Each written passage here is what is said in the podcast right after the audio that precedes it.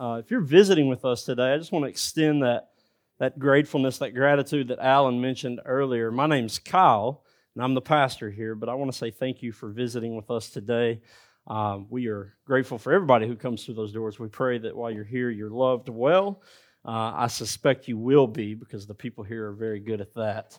And, uh, and so we want to pray, other than that, that you enjoy your time and that you leave blessed by the Lord today, not so much by us. Amen. Amen. So today's fun. And if you have your Bibles, you can turn to Genesis chapter 3. That's where we're going to start. Um, this is one of my favorite series that we do each year, um, probably because I just naturally like the Christmas season. I uh, have an unhealthy like for the Christmas season, probably, and uh, I enjoy these things. I'm gonna try to move this so the wind doesn't, the air doesn't blow everything off here. So anyway, but I really enjoy uh, everything about it, and so one of the things that we inserted into the rhythm of this church just a few years ago was the season of Advent. And the idea behind this is that we'll, as Patricia mentioned earlier, that we'll take a step back from the, the hustle and bustle that is the Christmas season in America, right? Just that cultural pressure that you have, that we'll step back from that and we'll take a long, good, deep, meaningful look at Jesus Christ. And that in doing so, a lot like what we've been saying through our John series, that in seeing Him and seeing what this season means for us, uh, that we'll find life in that, and that that'll be the true life giving thing about Christmas. If Christmas becomes about everything else, not that it can't include everything else, but that if it becomes about that, uh, if your joy rises and falls on that, ultimately you'll walk around joyless during this season. But you and I, as believers in Christ, have the greatest reason to be joyous during the season. So, Advent means coming, it means arrival. It is the season within the traditional church calendar uh, for which we are probably most familiar. Uh, it is a time set aside to just pause and reflect on the first coming of Jesus Christ, who was humbly born in a manger. And we do this we look back and remember the first advent while simultaneously we are looking forward to the return of Christ. And, and so he will come again, not so much humbly this time, he will come in full glory as the King of Kings and the Lord of Lords, the one who's defeated finally forever sin and death. Amen? And this is what we hope for. So, as we celebrate Advent, we're going to take a look through Scripture. We're going to walk through some Old Testament passages. It gives us a great opportunity to do that, especially since we've been so New Testament heavy here lately. And just look at some of these prophecies, look at some of these promises from God. And so, the kind of the overarching theme of this series will be from pro- Advent, from promise to presence, where Christ is promised. We will get to his presence in just a few weeks. So, if anything is true about this time of year, it's that we need to step back and take a break. We could all use these four weeks to slow down, meditate on the birth of Jesus and what that means for us. And so that's what we're going to attempt to do with this series. Now, I want us to pray, but before I pray, I just want to mention this to you. And I, I mention it really for the purpose of hoping to encourage you. Uh, this week for me, and I have these weeks, I don't always mention them, but I have these weeks. This week for me with this text and with this sermon has been incredibly difficult. And I don't know why, other than uh, probably just spiritual warfare. And so when we pray now, I want to pray that the Lord would do an incredible work because I have this here, uh, but without Him, uh, we are here for nothing at all. Might as well be at home. And so let's ask the Lord to speak to all of us. Amen. As we open up his word today. Father, we we come humbly before you. We praise you as the one who sent your son to die for us on a cross. We thank you that he came first as a child, took on human form, uh, born of more humble stature, probably than any of us in here. And uh, Father, that we praise you that you saw fit uh, to lower Christ in this manner, to the level of humanity, uh, to live amongst us, to breathe and to walk and to perform miracles and teach us things, uh, and then ultimately to die and to rise again so that we could find life in the name of Jesus. Father, as we approach this season, this particularly busy season of our lives, we ask now that you grant us the ability to pause, that you grant us the ability to step back and to think about, to consider Jesus. Help us, Father, to see ways to create rhythms for this in our family, to create rhythms for this in our personal devotion, and ultimately to create rhythms of this pause and of this reflecting in our lives. Lord, we love you. We ask for your help now as we open your word. It's in Christ's name we pray. Amen. Amen. So I think in order for us to move forward with Advent, we need to go all the way back to the beginning. If we're going to be faithful with what Advent means, then we need to be faithful with the homework that it takes to understand why it was necessary. Now, I'll admit, kind of on the front end, the whole redemption story, the story of Christ coming, uh, of God Himself coming down as a child in a manger to save the world, is a bit bizarre. It's a bit overwhelming to take in. And if we're honest, we don't fully comprehend or understand it.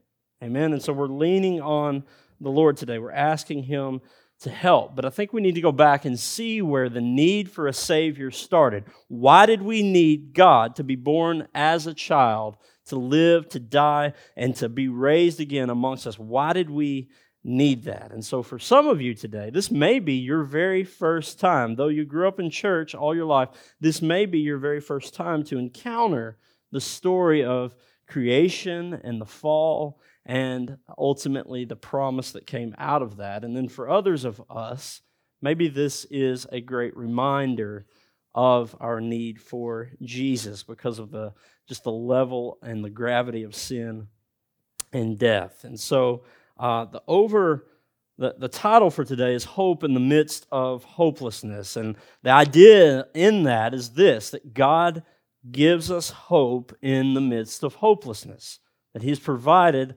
hope in the midst of hopelessness. Now, a lot of us will think on hopeless, uh, think of hopelessness on a different level than what I want to present to you today. Maybe you think personally first, and uh, you take an inward look first. But I'm going to ask you to take a look uh, at humanity as a whole and the hopelessness that we experience. So I just want to read some text to you from Genesis 2 first, and then Genesis 3 um, to kind of get there. Genesis 2 15 through 17 says this. It says, The Lord God took the man after he had created him, and he put him in the Garden of Eden to work it and keep it. And the Lord God commanded the man, saying, You may surely eat of every tree of the garden, but of the tree of the knowledge of good and evil you shall not eat, for in the day that you eat of it, you shall surely die. So God creates man, he builds the, he creates this garden for him to live in, and he places him in it and gives him the command to work and to keep it. All right, to maintain it, to protect it. And then he gives him this command of you can touch anything in the garden. Everything in this garden is of access to you. It's, it's yours except for this one tree. That tree you need to stay away from. Don't eat its fruit. And so, shortly after, we come to chapter 3. God has created now woman, and she's there with Adam. And we come to 3, verse 1. It says, Now the serpent was more crafty than any other beast of the field that the Lord God had made. He said to the woman, Did God actually say, You shall not eat of any tree in the garden? And the woman said to the serpent, we may eat of the fruit of the trees in the garden, but God said, You shall not eat of the fruit of the tree that is in the midst of the garden, neither shall you touch it, lest you die. Now, notice how uh, Satan comes with temptation. There's always with a, a manipulation, a twisting of the word. He comes and says, Did God really say that you shouldn't eat of any tree?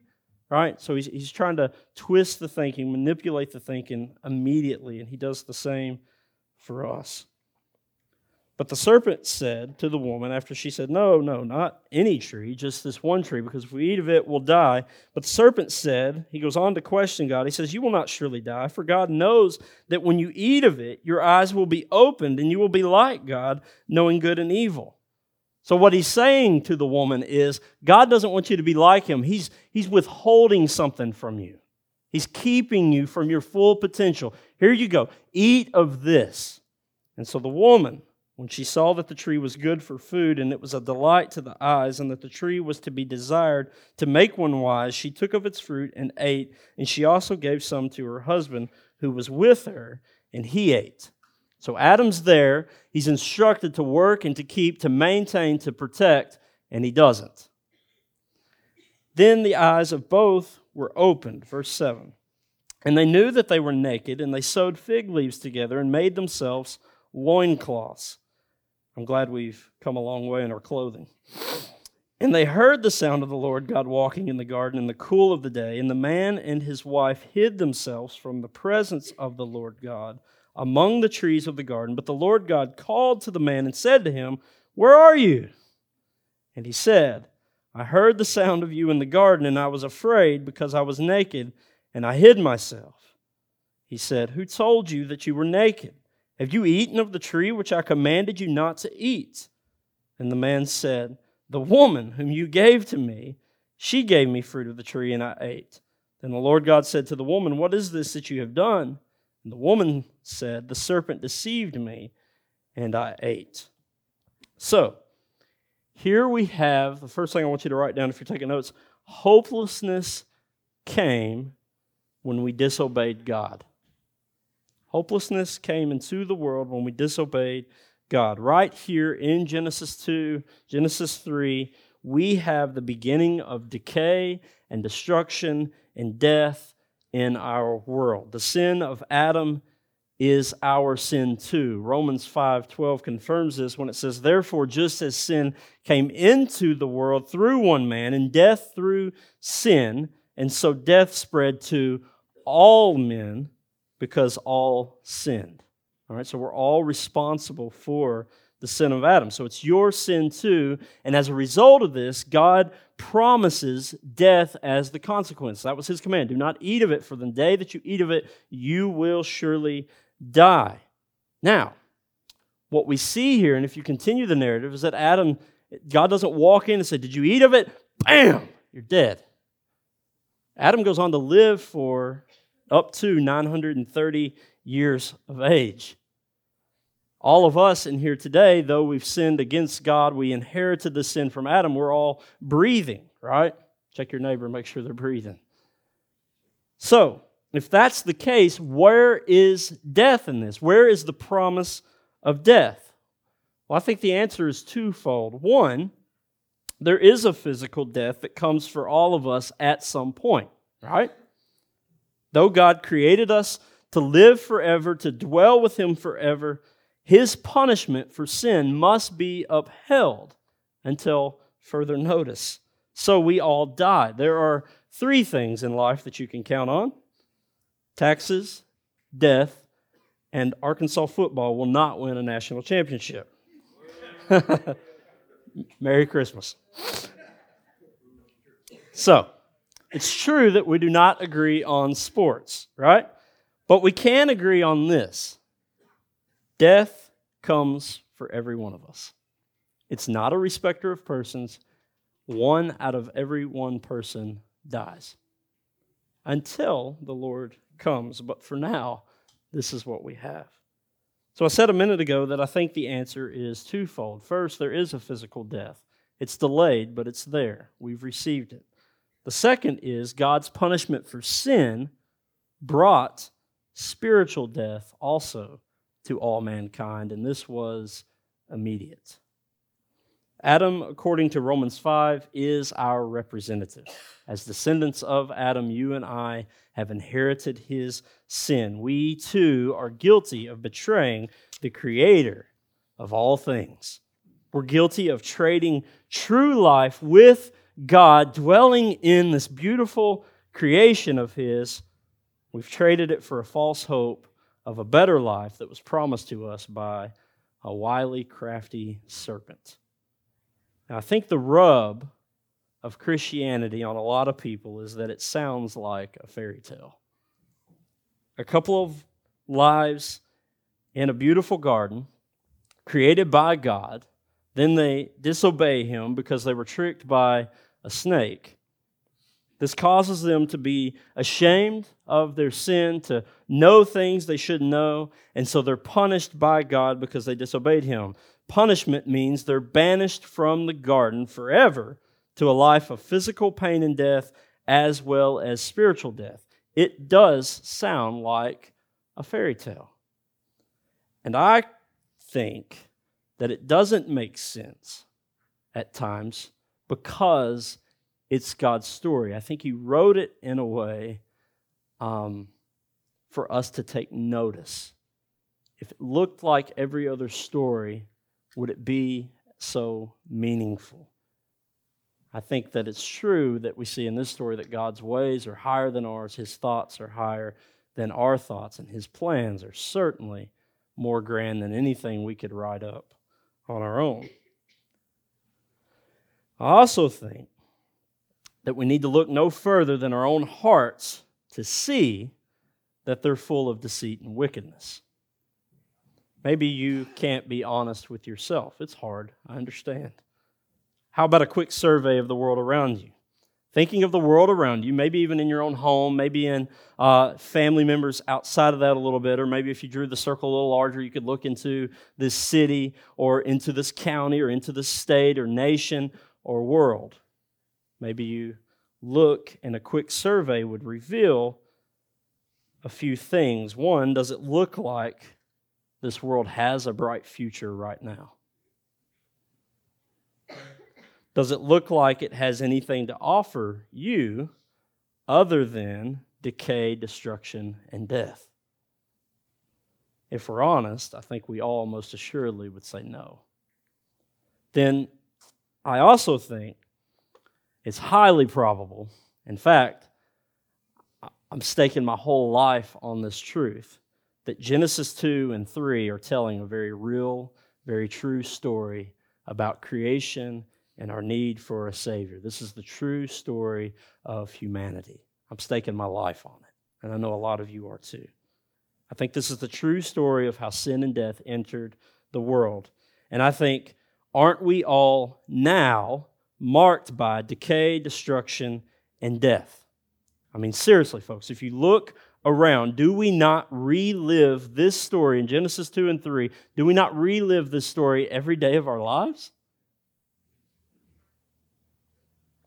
God, in His grace and goodness, places Adam in a garden full of good, right things for him to enjoy. He gives him access to all of it, except one tree. Just stay away from that one. And Adam, he couldn't resist. The forbidden fruit was too alluring. He couldn't work and keep that which is, was entrusted to him. Doesn't this sound familiar? If not, let's try it this way God, in His grace and goodness, places you and I in a world full of good and right things. Grace is from above, no doubt. He places us here for us to enjoy those things. He gives us access to all of it with some guidelines and some instruction called commands, just like Adam. And like Adam, we can't resist. We can't work and keep the creation that has been entrusted to us. In other words, and I'll say these things in an effort to wake us up to the gravity of sin and death.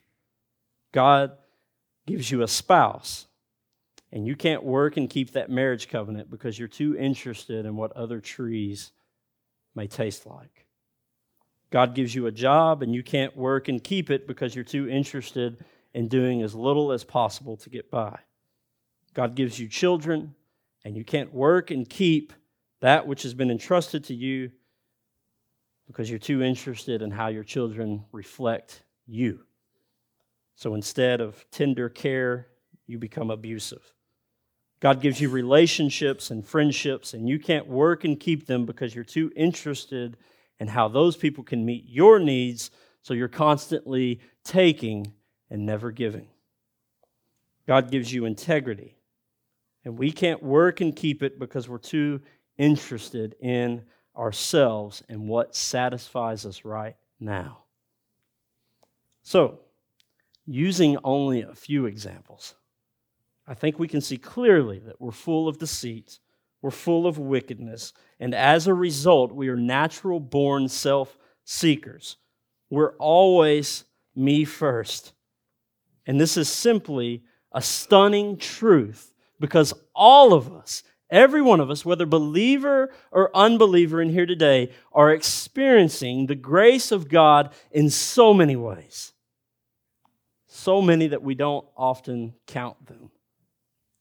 Maybe your life was once hopeless and God did some things to bring hope to your life.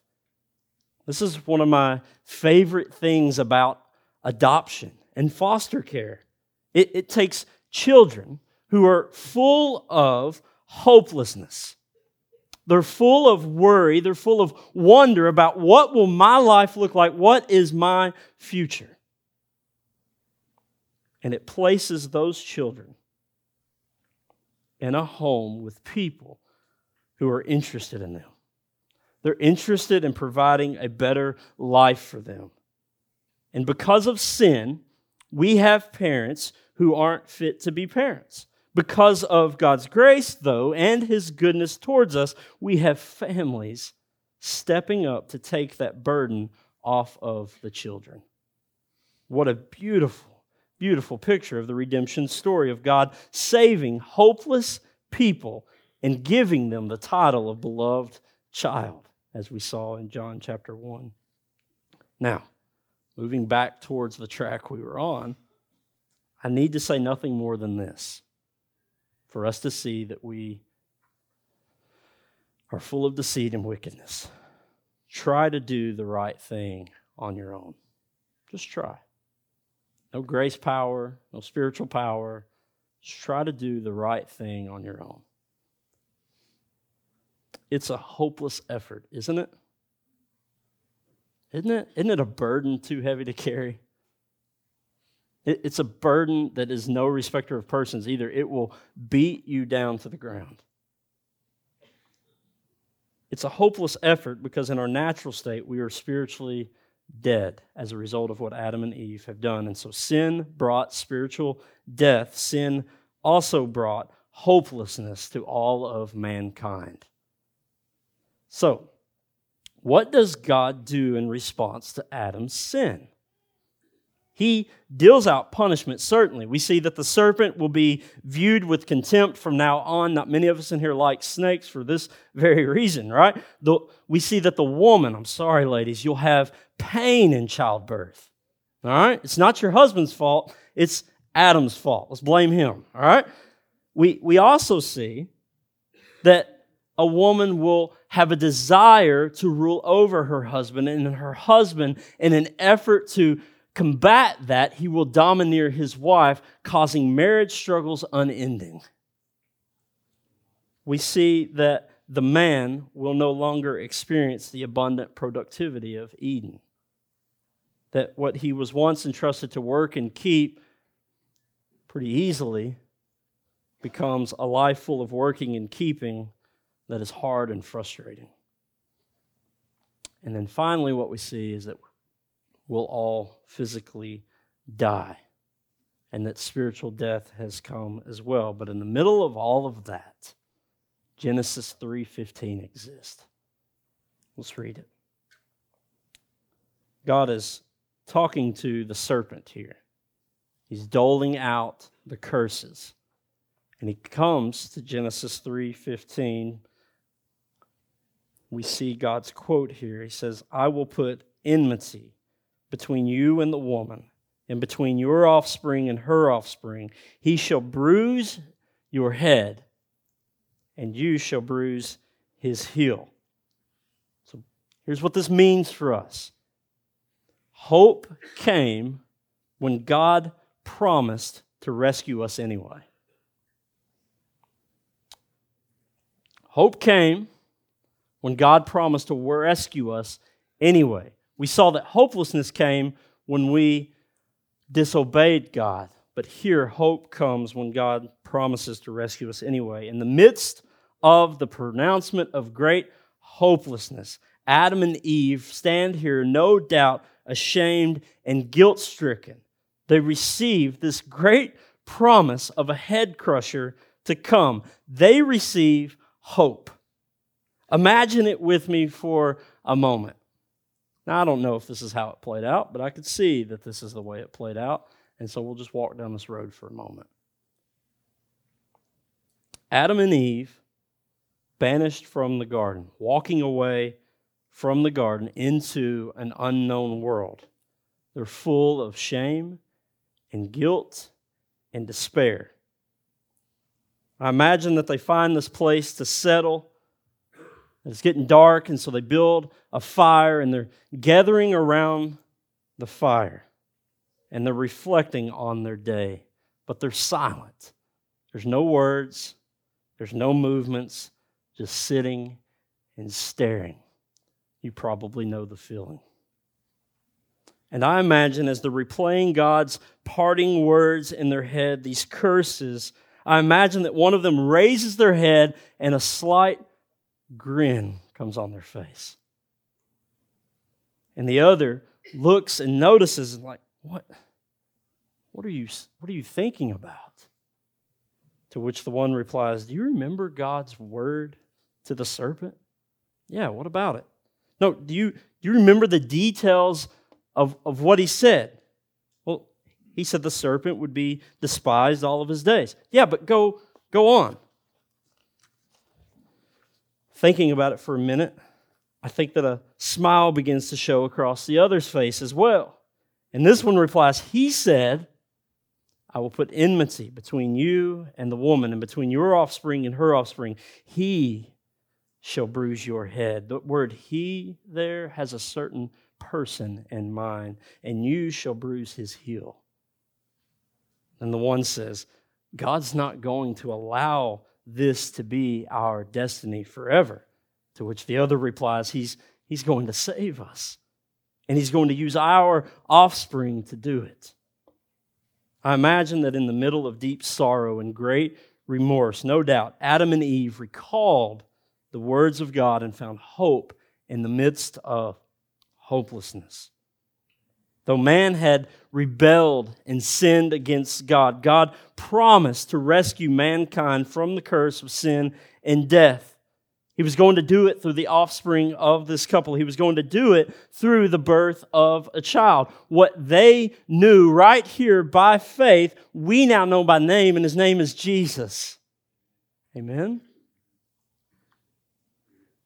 Jesus is God's very own Son. He's He's going to come later in the Bible and be conceived by the Holy Spirit to the Virgin Mary. He's going to be born in ultimate humility, not in the presence of kings, but as the king in a manger. No one notices. Not even the donkey in the movie The Star, which was so good. He would come and he would be born with no appearance of royalty in a stable manger among the sights and sounds and smells of farm animals. He would come not to be served, but to be a servant to others. He would come with a mission, as we've seen in John so, so well. He would come with a mission from God the Father, and he would not take one breath, he would not take one step, one action that the Father had not already ordained. His mission was to reveal as John 1 says, the very glory of God to all of mankind and to give us his life as a ransom for many. Perhaps there's not a better description of what we're talking about today than Isaiah chapter 53. You can turn there if you want. I'll gladly read it to us as I read, just try to listen to these words. Who has believed that he has heard from us? And to whom has the arm of the Lord been revealed? Now, here we go. For he grew up, talking about Christ, before him like a young plant and like a root out of dry ground. He had no form or majesty that we should look at him, and no beauty that we should desire him. He's not blonde hair, blue eyed, handsome Jesus. All right? Wasn't much blonde hair and blue eyes in this part of the world during that time. He was despised and rejected by men, a man of sorrows and acquainted with grief, and as one from whom men hide their faces, he was despised, and we esteemed him not. Surely he has borne our griefs and carried our sorrows, yet we esteemed him stricken, smitten by God, and afflicted. But he was pierced for our transgressions, he was crushed for our iniquities. Upon him was the chastisement that brought us peace, and with his wounds we are healed. Like all we, like sheep, have gone astray, we have turned everyone to his own way, and the Lord has laid on him the iniquity of us all. He was oppressed and he was afflicted, yet he opened not his mouth. Like a lamb that is led to the slaughter, and like a sheep that before its shears is silent, so he opened not his mouth. By oppression and judgment he was taken away, and as for his generation, who considered that he was cut off out of the land of the living, stricken for the transgression of my people. And they made his grave with the wicked and with the rich man in his death, although he had done no violence and there was no deceit in his mouth. He's perfect. Now listen to 10 through 12 here.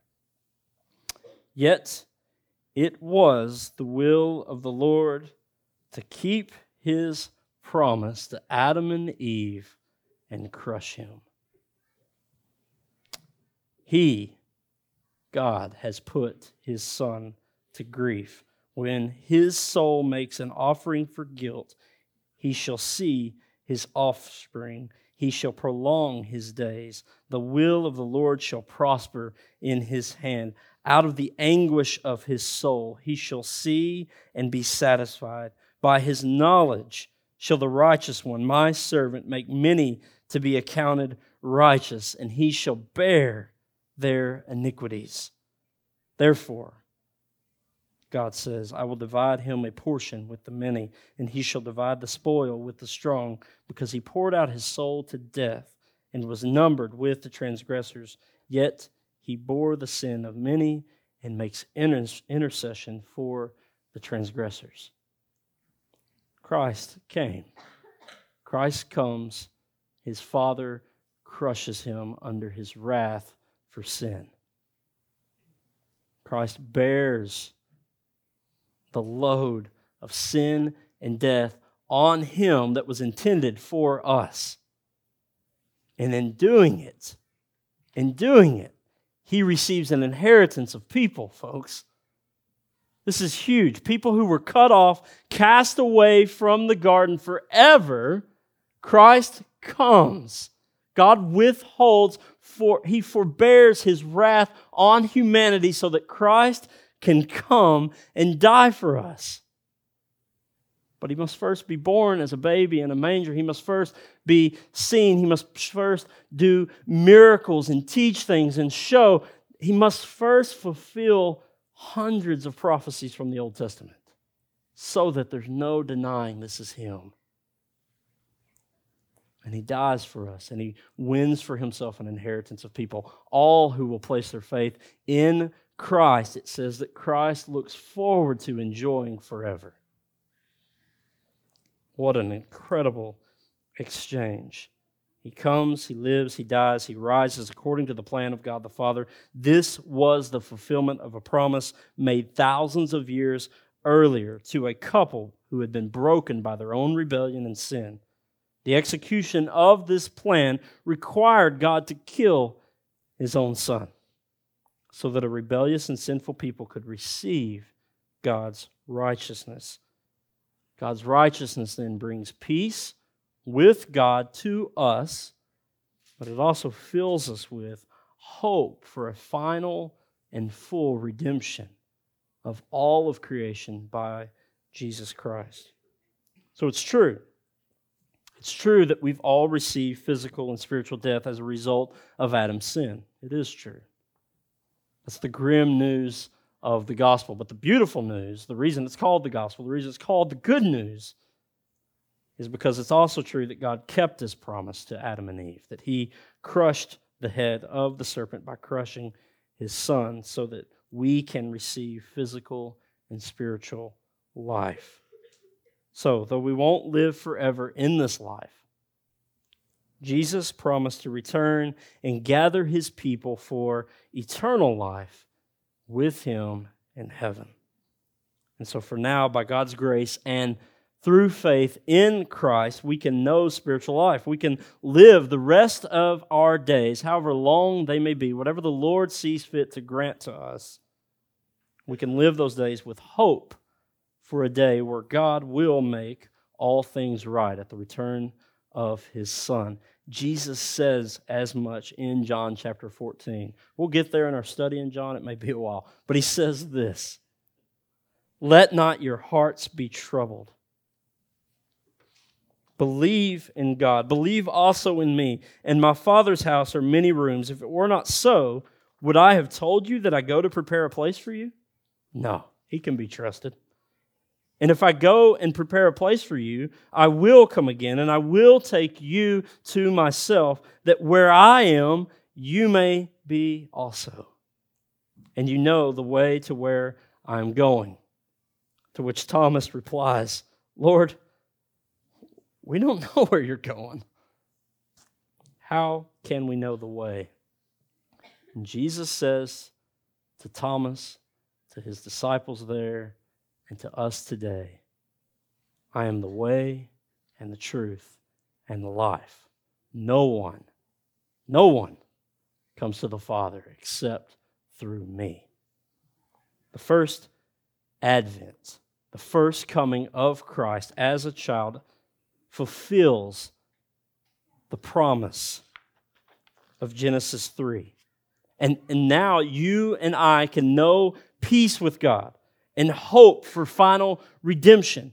We can know this by placing our faith in Jesus, the Son of God, the promised Savior. When, you receive Jesus as your Lord, you receive the very grace of God. If you remember, John told us in John chapter 1 as he's introducing us to Jesus.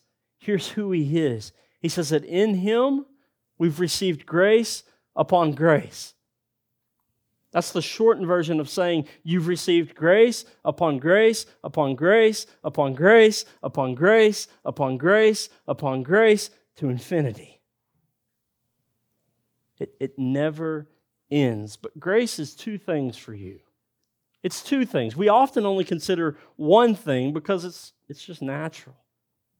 The second one's unnatural. It's what grace does in us. But the first is this grace is God's unmerited favor towards you. This means that God saves you by his grace. It means that you've done nothing to earn it. We see this in Ephesians 2, where he says, For by grace you've been saved, and not of your works. It's not of your own doing, because if it was, you would boast in yourself and not in Jesus. So it must be grace that you're saved by. So, when I say that God saves you, what I mean is that God casts your sin as far as the east is from the west. And you know that those two never come into contact. When I say that God saves you, I mean that when God looks at you and your faith is in His Son Jesus, He does not see your sin. He sees the perfect, spotless righteousness of his beloved Son covering you. Grace also means that you have received, this is the second thing, it means that you have received power from on high to live for Jesus. You are saved by grace and you are kept by grace. You are given power to live for Jesus by God's grace that means is, that in the midst of a hopeless world, you have the fullness of hope inside of you. When the world looks grim and dark and bleak, or when your life begins to kind of swallow you whole, you have unending hope available to you because of Christ. Unending grace, powered strength available to you because of Jesus. Receiving God's grace by faith means that nothing, nothing can separate you from His loving hands. That the God who made a promise thousands of years ago to Adam in his depraved, sinful nature, that I'm not going to leave you this way. There will be an offspring to come. When he makes that promise, he keeps it. Amen. And when Romans 8 tells us that you are more than conquerors if you are in Christ Jesus, that there is nothing in this world that can separate you from the love of God, that's a promise that God has made to you because of your faith in Christ, because of the work that Christ has performed and the grace that you've received and the faith that that's instigated. He's made that promise and He's keeping that promise. You can trust Him. He's good. In fact, He's the only thing we can trust. So, this is what the first advent was all about. Praise God. This is the good news of Christ loving stupid, sinful people like you and me. And we need that. We need that. Let's not think we're awesome. Let's think that God is awesome. Amen? I love you guys. Why don't you stand to your feet this morning?